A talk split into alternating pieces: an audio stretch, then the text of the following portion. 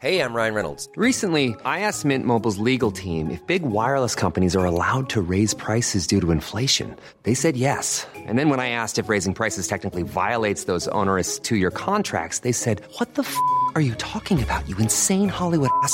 So to recap, we're cutting the price of Mint Unlimited from $30 a month to just $15 a month. Give it a try at mintmobile.com slash switch. $45 upfront for three months plus taxes and fees. Promo rate for new customers for limited time. Unlimited more than 40 gigabytes per month. Slows. Full terms at mintmobile.com. Only 4% of universities in the U.S. are R1 research institutions, and Temple University is one of them. This means 100% of students have the opportunity to participate in hands on learning and research with world class faculty. With over 600 academic programs across 17 schools and colleges, Philadelphia's largest public university provides students with a rich variety of opportunities and propels graduates to succeed in their careers. Temple University. Schedule a campus tour today at admissions.temple.edu/visit.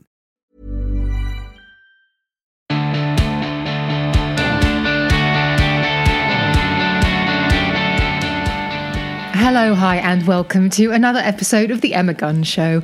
I am your host, Emma Gunavardhana, and in this bullet points episode of the podcast, I'm going to share with you my ultimate but also recently discovered productivity hack. Now, my reason for sharing this with you in this midweek mini show is twofold. On the one hand, I have been receiving lots of messages recently from you, my most excellent listeners, about getting back into the swing of things uh, post lockdown. And a lot of people have mused that they've maybe not used the time in lockdown as well as they might have. Now, on that note alone, I think we need to address that there should be no expectations to have achieved anything other than to have just survived the last year, as it's been, well, it's been a lot, hasn't it? It has been a lot.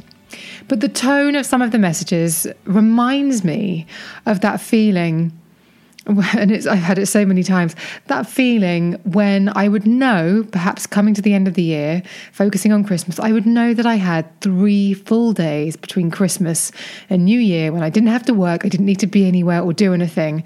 And so I would foolishly pin my hopes on those three days to think I would A, be my most productive days of the year. Those three days would be just ultimately productive and I would knock everything out of the park. And B, that I would use them to ensure that the year ahead was my most productive yet. And in reality, of course, I ate turkey sandwiches and watched films and probably slept a lot.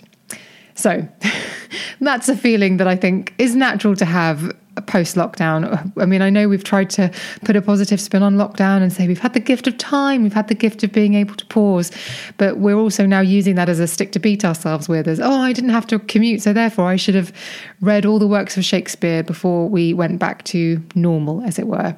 So it was this idea of misusing or wasting a gift of time. And I think we should all go easy on ourselves and not put any undue pressure on anyone, on ourselves, on anyone else to to be anything other than just getting by right now.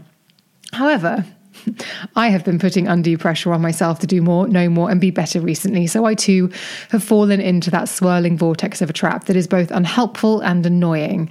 And all this leads me to the fact that I took a look at my productivity.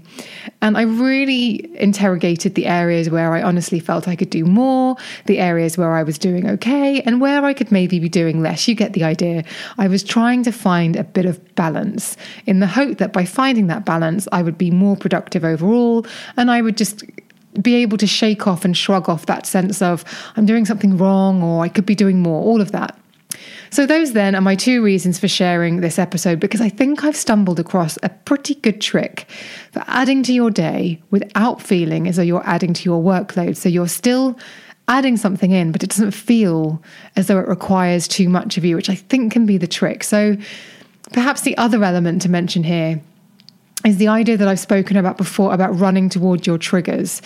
And I often feel triggered in inverted commas. I'm not a big fan of triggered, but it just does seem to just capture it. But anyway, but I, I feel triggered sometimes because I don't know enough about something or a subject or something that I feel I should know about. I don't like to feel stupid, yet I find it hard to find, absorb, and compute the information I need that will make me feel less stupid, awkward, uneasy, and behind on a topic that I think might be important for me. Information is power, after all. I really believe that. So I was looking for a way, basically, to empower myself with the kind of information that would make my life better, the kind of thing that would steer me away from those feelings where I felt a bit stupid for not knowing something, and towards those feelings where I would feel competent enough, even if it's just in the basics, about any given subject, or, you know, obviously in my case, some particular subjects that were sort of gnawing at me. They're in the back of my mind going, You still don't know anything about us, you still don't know anything about us. And I would beat myself up for not having made the effort to find out. And then, of course, any kind of learning takes time. And sometimes the hardest thing to do is not only to start, but to know where to start. And this, my friends, is where I share my hack. So I have been a mixture of bored and frustrated at myself for saying things like, I would like to know more about how X works, but then doing nothing to actually find out, or sort of asking someone who who knows, get, getting them to sort of give me the top line and not being much the wiser. Because basically, sometimes you just have to dig deep and find this information out for yourself in order for it to stick. So, sometimes what can also happen is I try to find out and I end up Googling something that's way over my head and loses me within the first paragraph. And I'm like, oh, I, I feel like I'm reading an A level book when I really need to be reading the book that tells me how to sound out the alphabet. You kind of get the gist. So, say it's cryptocurrency, for example. Did you know it's actually pretty easy to create a cryptocurrency? I didn't know. Apparently, I read something recently. It took like 20 minutes to set one up, but there we go. Anyway, what I've started doing is this. On a Sunday, I go online and I look for a subject that I would like to get a better handle on. So, if we're sticking with cryptocurrency, for example, I will search for literally, I will write a beginner's guide to cryptocurrency into Google or what is cryptocurrency or basics of cryptocurrency, just something like that. And I will find five articles from good sources that seem to give me a pretty good entry level explanation of what it's all about, what it means, and who it can benefit and why. And then I'll cut and paste the link. This is this is where it gets really specific. I will then cut and paste those links, copy and paste those links, sorry, and set up a diary alert for the same time each day for the following week. And I will paste that link into a Monday or Tuesday or Wednesday or Thursday or Friday. So that way, each weekday morning, my phone pings and I get a notification for today's reading, that's what I call it, and a link to the article for that day.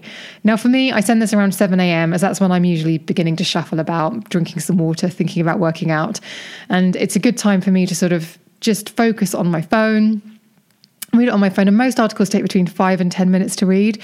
So there's very little effort required on my part. And all the hard work actually is in finding the link, setting up the diary alert, and making sure that it pings on time. And that work has already been done. Trust me when I tell you this, it has been a game changer. It has allowed me to add in things to my day that I would have otherwise put off because they weren't relevant for what I had on my to do list, or it would make me feel as though I was being indulgent or that I was pulling focus away from the real tasks at hand that I had to do. But over time, that just means I'm not growing my skills or my knowledge. And I'm really becoming aware that having stagnant knowledge base is a really bad place to be. I definitely just think I just constantly need to be learning. I just need to be learning something new each day, even if it's just a small thing. And this particular hack has been very, very helpful so far. So uh, let's talk about beauty, for for instance, when it comes to learning. Another great subject that I really want to take a deep dive into is collagen. There is so much buzz about it in the beauty industry at the moment, and lots of people have messaged me asking which are the best, best ones to take. Uh, but I know there's a lot of evidence that suggests that a lot of what's out there won't actually do much for the user at all. However, it's a lot of info, but breaking it up over five days, over five diary alerts, makes it all seem a lot more manageable. And at the end of the week, you know way more than you did before. So you can during that sort of deep dive on a Sunday afternoon, which can be very relaxed, by the way, you don't have to sort of sit down at your desk and do it. You can just be on your phone idling. Just go through, look for those particular articles, look for good sources of information. It could even be that you don't even send yourself a link to an article. It could be that you send yourself a link to an IGTV that someone's posted about a particular subject that you love that gives the entry level info. But you just end up knowing over the course of the five days a little bit more than you did before. Now, for some of you listening, you may be thinking, Emma, this is so obvious. Please tell me that this isn't the first time you're doing this. And perhaps you've been doing something similar for years. But I wanted to mention it because as someone who loves a to do list, and that's the kind of thing that's made me feel productive and keeps me on track. but I can often feel that I'm just adding things to it more than I'm ticking things off. And this is a new find for me. And I found it to be a pretty effective way of it doesn't touch or hassle with my to do list. It's not on my to do list, it's part of my routine in the morning.